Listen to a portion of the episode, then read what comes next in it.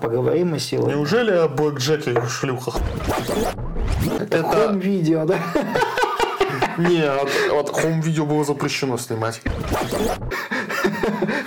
Андрей, сколько вы зарабатываете, Аля? 18 миллиардов фунтов форлингов. Я вызываю Эда Вуда, дух Эда Вуда. Я вызываю дух Эда Вуда. Это, это к слову говоря. А о... там большой факт будет тебе. Хей-хей-хей, всем привет. Приветствую вас. Это подкаст «Режиссер из Маунт Плезант». Каждую неделю мы будем обсуждать прошлое, настоящее и будущее регионального независимого кино в России – как совмещать работу и искусство, как снимать кино и не питаться при этом дошиком. Слушайте и подписывайтесь на нас на всех популярных платформах. А мы начинаем. Давай, Миша, пиши. Давай, Мишаня, все хуйня, давай по новой, блядь. Ну что, добрый вечер, друзья. Третий выпуск пишем. С вами я, Сергей. Я Андрей, ну пока мы вдвоем, но сделаем небольшой, наверное, анонс. У нас запланированы гости будут, и мы очень надеемся, что, конечно, они придут. Пока не будем оглашать дату, там все видно будет. У нас первый комментарий пришел их буквально друзья только... это это наша рубрика под названием мы отвечаем на ваши комментарии да вот, так что она будет в очень свободном формате нам очень важно ваше мнение, поэтому пишите. Так что пишите, да. Рады каждому комментарию, друзья. Итак, прислал пользователь с ником «Русский человек». Собеседник служит паровозом и тянет разговор на себя. Конечно, режиссура – это призвание, в скобках талант, запятая, но выраженные в обучении профессии, хотя Мир знает режиссеров и без профильного образования, притом довольно-таки известных. Ни коммерческое, ни авторское, в скобках, в реальности не бывает независимого авторского кино. Тогда режиссер должен быть сказочно богат и обходиться без продюсера. Никакое кино невозможно снимать без склонностей и способностей человека – а у кого-то есть способность копать ямы. Знаменитый античный принцип «каждому свое». Ну, данный Очень развернутый комментарий. требует и развернутого ответа, и, пожалуй, наверное, стоит отвечать его поблоково. Да. Ну, начнем с первого. Ну, паровоз это мы еще посмотрим, как говорится. Я тебя запомнил. Клянусь, это не я писал, это пишет человек а, реальный. Что насчет призвания? Ну, в принципе, с одной стороны, да, я согласен призвание, многие режиссеры были без образования. Но, дорогие мои друзья, образование, в моем понимании, это ведь не только закончил профильный вуз, ага. но это еще и самообучение тоже. Вот. Понимаете ли, вспоминая нашего постоянного гостя Эда Вуда, он не учился образованию тоже. Но он и не сам обучался нифига. Потому что все его... Это видно по его работам. Он не учился практически сам ни на чем. Вот. Так что тут, как говорится, важно не только иметь талант, но еще и учиться этому таланту, хотя бы самостоятельно. Ну, давайте возьмем пример музыкантов. Ты можешь быть офигенно талантливым скрипачом, но если ты не умеешь играть на скрипке, то какой ты к черту музыкант тогда считаешься, правильно? Этому надо учиться? Надо. Вот и режиссуре, я считаю, тоже надо учиться. Хотя бы самостоятельно. Лучше, конечно, закончить профильный вуз или хотя бы профильные курсы. Но если уж нет такой возможности, то самостоятельно. Знаменитый античный приступ каждому свое. У меня почему-то сразу вспоминается надпись, которая написана на Бухенвальде. Там примерно похожая история. Почему-то у меня так ассоциация сработала. Тоже каждому свое, что называется. Ну, все-таки я ответил на вопрос, почему да, я, я считаю думаю, так. Ты... Давайте ко второму блоку приступим. Кстати, я так и не понял, кого человек имеет толком в виду под паровозом. Меня или кто? Потому что мы как бы оба равноправные соведущие, поэтому нужно указывать более конкретнее, мне кажется, Сергей, а то кто и кто собеседник, кто паровоз, не совсем здесь понятно. Это очень распространенный стереотип, и связан он во многом да. как раз таки с тем, что сейчас почти 99% всех более или менее, скажем так, известных фильмов, они студийные. Ребят, дорогие мои друзья, это не так. Что вообще понимается под словом независимое или некоммерческое кино? Это не значит, что вы два человека собрались с камерой, бегаете, снимаете, и это уже кино. Нет. Это означает то, что вы не связаны никак с основными мастодонтами или с основными студиями, занимающимися съемкой или кинопрокатом. Ну, в данном случае именно съемкой непосредственно. Вот. Прокат это уже отдельная история. То есть Режиссер, конечно, сказочно богат, это, конечно, хорошо, но если он не сказочно богат, и он снимает какой-то фильм, это не значит, что он может быть не, не, зави, не может быть независимым или некоммерческим. Потому что деньги можно достать и не прибегая к студиям, государствам или еще кому-либо за этими деньгами. Вот. Как именно доставать эти деньги, я думаю, мы в одном из наших выпусков озвучим как да. это примерно делается. И сразу, сразу точно так же хочу добавить, что э, этот подкаст и в целом канал, и моя в целом философия как раз таки направлена на опровержение этого стереотипа, что некоммерческого кино не существует. Вполне существует, просто если вы его не видите, это не значит, что этого не существует. То есть Просто вы больше уделяете внимание более массовым сегментам рынка, погрузитесь куда-нибудь в более узко направленные направления, и я уверен, вы обнаружите то, что хотите. Ну, Андрей, так ведь? Да. Ну, добавлю еще немного от себя. Если так вот покопаться в истории кинопроизводства, то в качестве примера независимого кино, ну, пожалуй, некоммерческого бы я бы не назвал прям, но независимого, это фильмы производства студии Коровка. Я думаю, все, кто смотрел фильмы 80-х с этой студии, понимают, там, Сталлоне и все такое прочее. Это вот пример как раз-таки именно независимого кинопроизводства. Многие студии... То есть, оно не было включено именно непосредственно в Голливуд и не было завязано там прям так активно со студиями там Метро Голден Майер и так далее. Голливудские студии начинались, как и многие компании на Западе, с гаражей. Да. А вы, а, вы, а вы говорите, что не существует независимых. Просто кто-то пошел дальше развиваться, кто-то не, а кто-то не пошел дальше. Стал уже зависимым кино. Так что в данной ситуации вы не правы. Это точно такой же стереотип, как и то, что мультфильмы это исключительно для детей. Вот.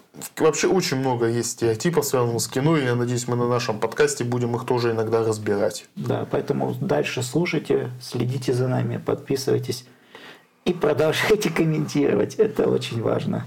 Это очень важно, мы благодарны каждому комментарию. Хотя бы не в пустоту вещать, это очень большое дело, я так считаю. Я полностью согласен. Ну а сегодняшняя тема, друзья, нашего выпуска, о чем мы сегодня поговорим, Андрей, как ты думаешь? Интересно, о чем же? А поговорим мы сегодня... Неужели о блэкджеке и шлюхах? А поговорим мы сегодня как раз-таки о прошлом, настоящем и возможном будущем независимого авторского регионального кино. Mm. Андрей, тебе есть что на эту тему начать? Достаточно интересная тема. Ну, что я могу сказать о прошлом? Начнем. С прошлого начнем. О прошлом. О прошлом вообще независимом кино в целом говорить достаточно немножко сложновато. С одной стороны, как бы да, в прошлом было много различных независимых студий, проектов. Многие авторы снимали разного рода произведения, так скажем, плохих, хороших. Мы не будем сейчас конкретно именно разбирать. С другой стороны, раньше было это сделать намного сложнее. Почему? Ну, потому что раньше все было аналоговое, снимали на пленку, пленка дорогая была. Да ее еще и было не достать, учитывая, что это Советский Союз, все это было. Если, ну, под, ну, я в целом под, планету Земля имел в виду сейчас в данный момент. Ну, мы давай уже а ближе вот, к нашим реалиям. Ну, к Советскому Союзу, да, это относится гораздо сложнее. Максимально независимое кино, которое мы могли снять в Советском Союзе. Это, это... видео, да? Нет, вот хом-видео было запрещено снимать. За это можно было сесть. Но снимали. Снимали, да. Снимали, да, но запрещено было. Поэтому единственное, что вы могли официально снять, это что-нибудь на видеокамеру кварц. Да, да много было камер, и все, аналоговых на пленочку. Да, но продолжительность будет 5 минут. Здесь я хочу заметить, что даже э, сам. Никит Сергеевич, собственно говоря, таким образом, да, он когда-то тоже считался независимым вполне себе, хоть и и свой фильм, один из фильмов, там, где, помнишь, от, э, про дочь-то он свою снимал с детства, от 18 и что-то ну, неважно. Не вспомню сейчас. Он снимал ее полуподпольным образом, проявлял, чтобы никто не, не, не узнал. В общем, даже так приходилось. Даже вот таким, как мэтром кинорежиссуры. А. Поэтому... Сейчас, слава богу, стало несколько попроще. Ну, опять же, кто-то скажет, что, мол, типа, ну где проще-то, камера 100 штук стоит, какой проще-то стало? Я вам отвечу, проще, потому что раньше ну, извините меня, вам надо было доставать где-то не только камеру, но еще и пленку к этой камере. Сейчас мы хотя бы имеем дома, ну, почти каждый, окей, имеет дома у себя компьютер, да. как минимум. И, и мобильный ему, телефон. И мобильный на телефон. который да. можно уже что-то плюс-минус снять да. приличное. Так что сейчас стало гораздо проще снимать независимое кино. Но с другой стороны, как мы видим, по миру в целом нету какого-то всплеска. Вот как ты думаешь, Сергей, с чем это связано? У меня есть предположение. Связано это с цикличностью нашей жизни. Просто мне кажется, нас снова все больше и больше загоняют, чтобы мы больше и больше, опять же, проводили время на работе. То есть, если вспомнить предыдущее поколение, мне кажется, раньше люди как-то стремились больше путешествовать, больше где-то бывать. А сегодня у кого не спроси, а я работаю, а я снова работаю, а я опять работаю. Такое ощущение, что вот снова по спирали мы скоро снова окажемся как в таком, знаешь, э, ну, не знаю, немножко. В полурабстве, не знаю, э, в крепостных. Ну, Если, опять же, с теми же 60-ми сравнивать. Ну, не знаю, немножко спорно все-таки все-таки в Советском Союзе люди тоже работали активно и тоже мало путешествовали.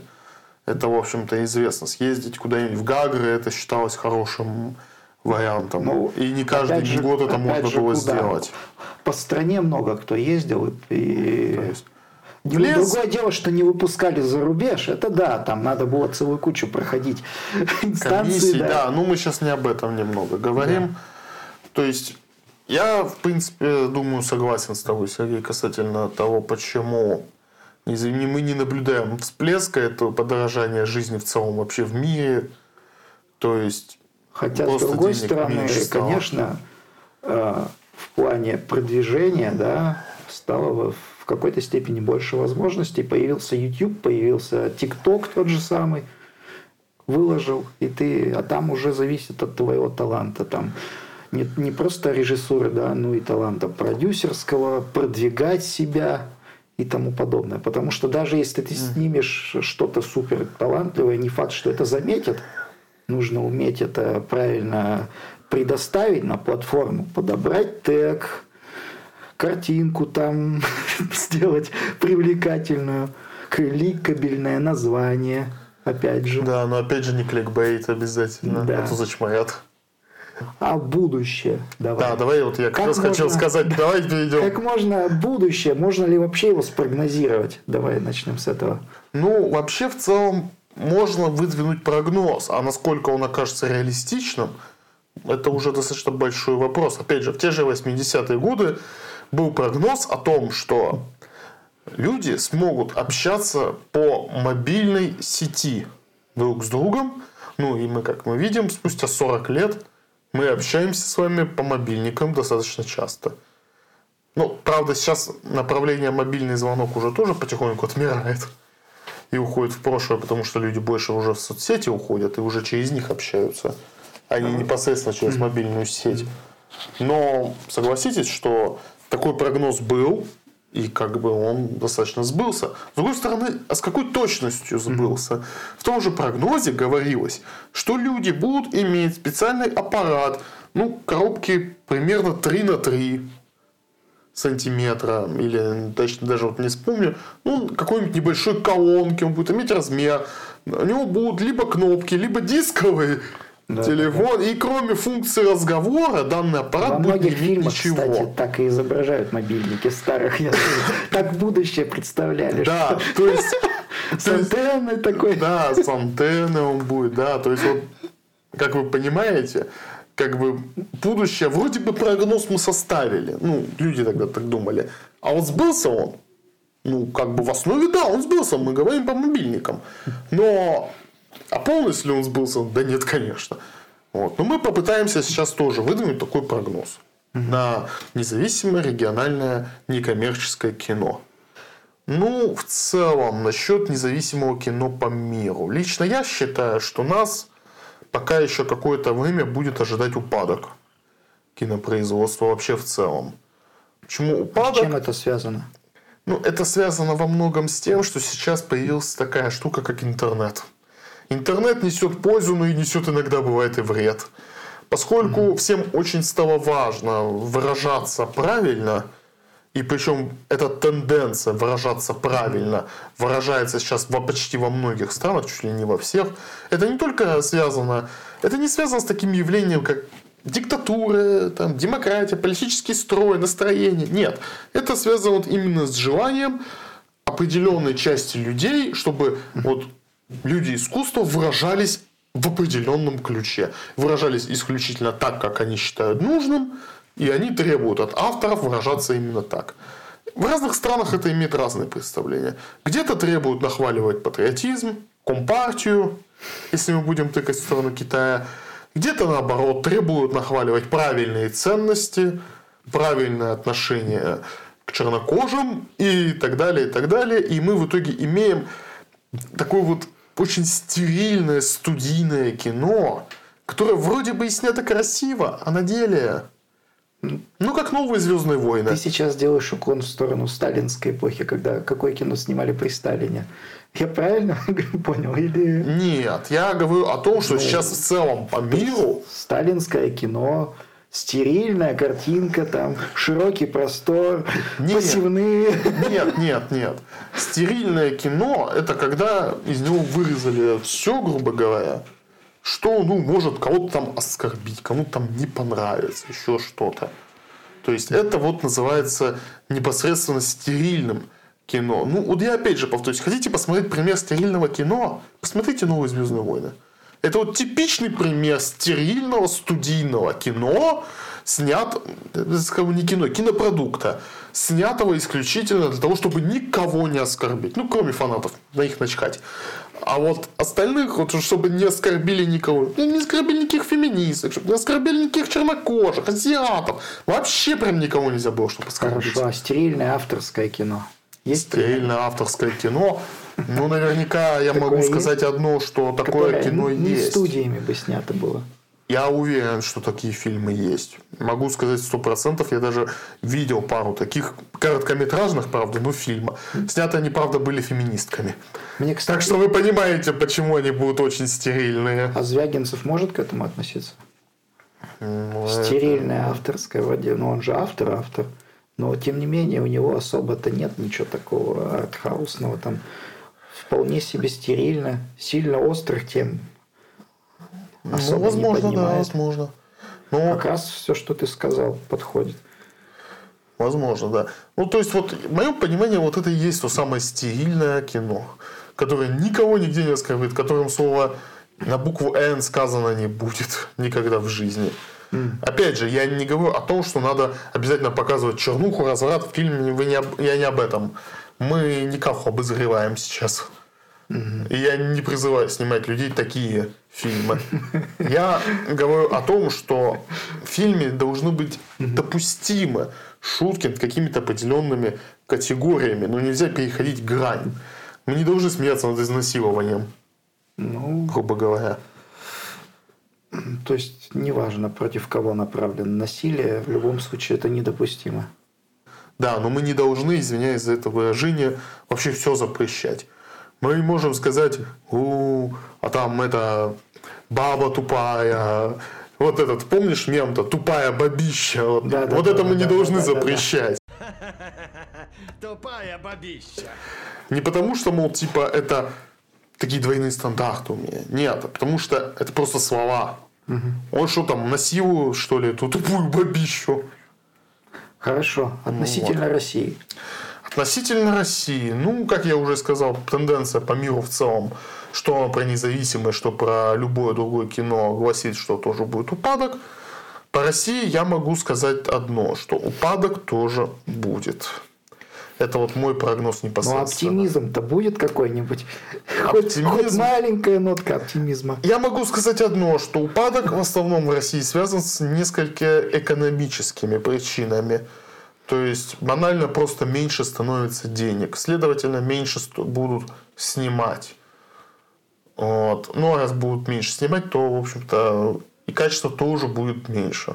Ты ведешь к тому, что нас, наш подкаст, значит, все-таки супер актуальный, потому что раз нет денег, значит, все будут снимать минимальным количеством затрат. Ты, я понял уже твою мысль.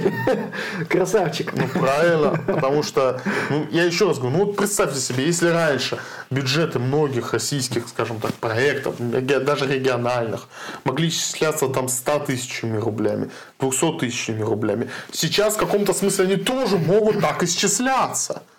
Но На бумаге. да, но на деле, да, нет, они получат эти деньги. Просто они меньше смогут их куда-то потратить, потому что инфляция, доброе утро, поднятие цен. И получается, что авторам надо вот уже брать не костюмы и снимать про Великую Отечественную войну, а уже снимать любовную историю. Какую-нибудь. просто- То есть менять декорации. Я просто тебя слушаю, и наверняка зрители тоже это заметят, что мы все-таки тут же говорим, что не, не коммерческое кино живо, оно есть, но вопрос от денег никуда не уходит. Да, да, да, да, да. А, а что же касательно, так все-таки действительно именно некоммерческого, люди будут соглашаться сниматься за скромный бюджет Я думаю, что... или бесплатно? Ну, я думаю лично, что да, будут. Потому что, как ни крути, а это все-таки работа.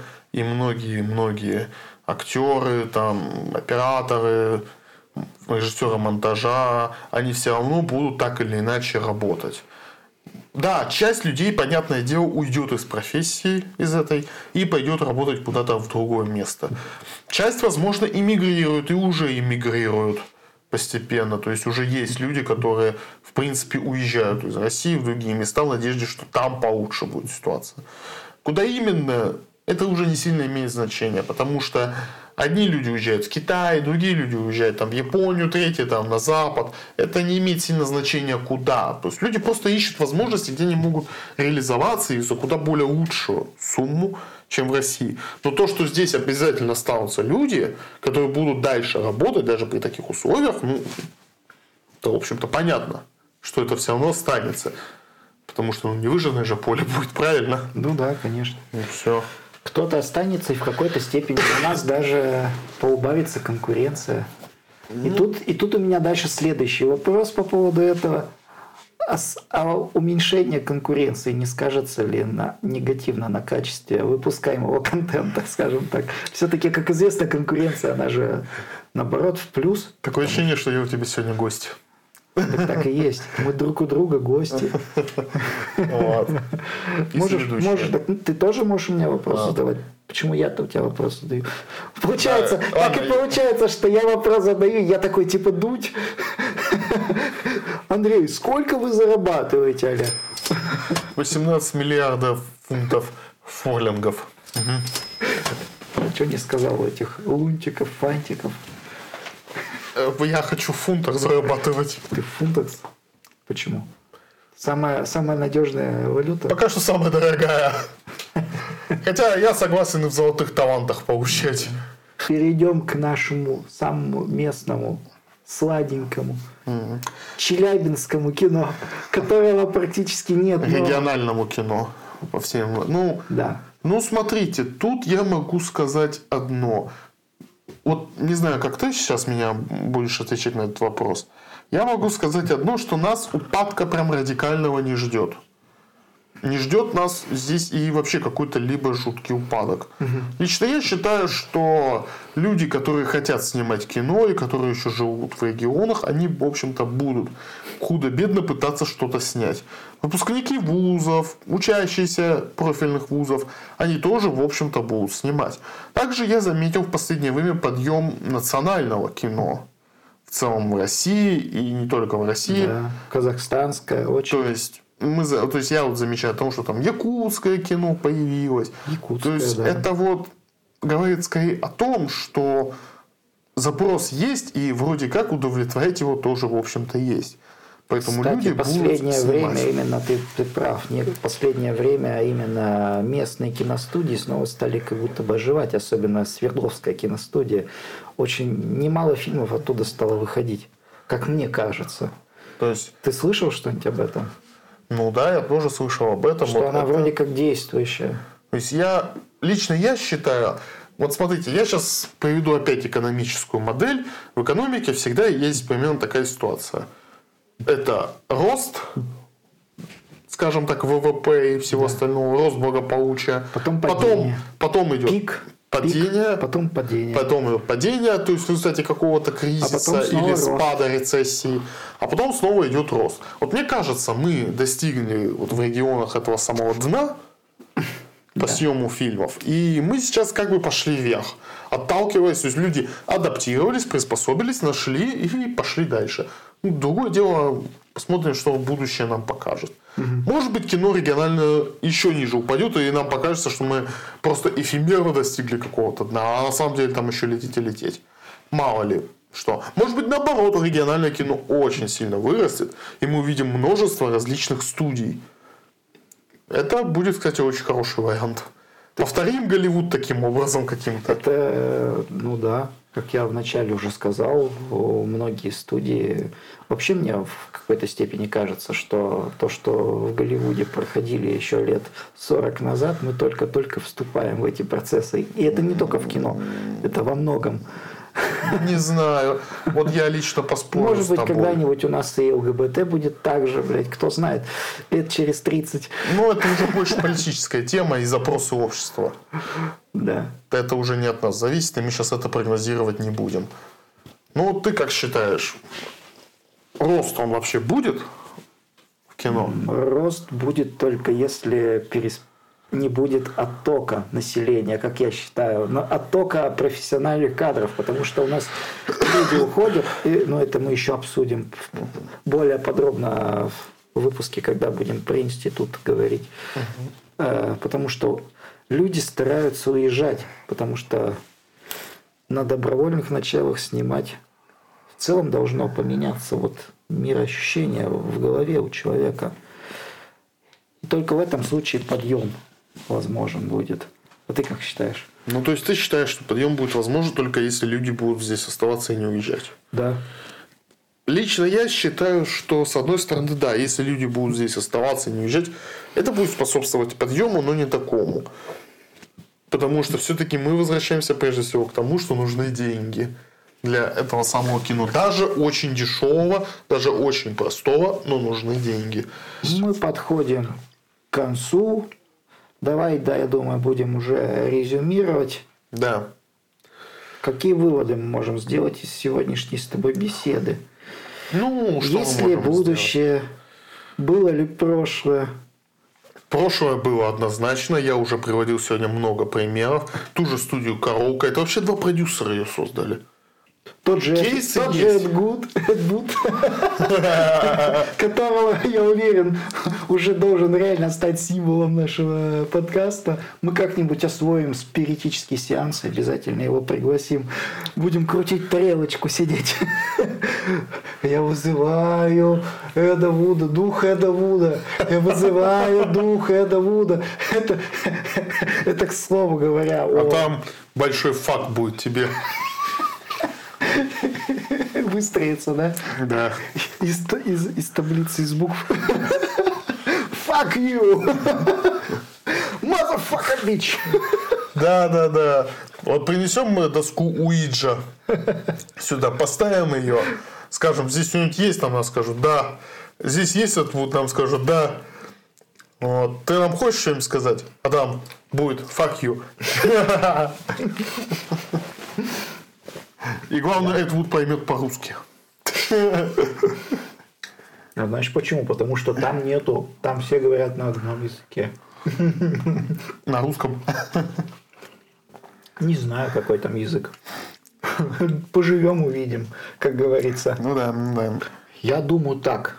Будущее будет, если будут так, больше таких увлеченных людей, как мы, друзья, которые готовы, ну я еще не хочу забегать, как э, свои кровные деньги, блин, вкладывать, чтобы что-то сделать. Вот ту короткометражку, которую вы можете видеть на канале, на моем, э, фактически снята за скромные деньги, друзья. Супер скромные, минимальные, но тем не менее вложенные лично мной. Поэтому... Да, поэтому будущее будет. И на этом мы с вами заканчиваем, дорогие друзья. С вами были Сергей и Андрей. До встречи. Увидимся с вами в следующем выпуске. Пока. Пока.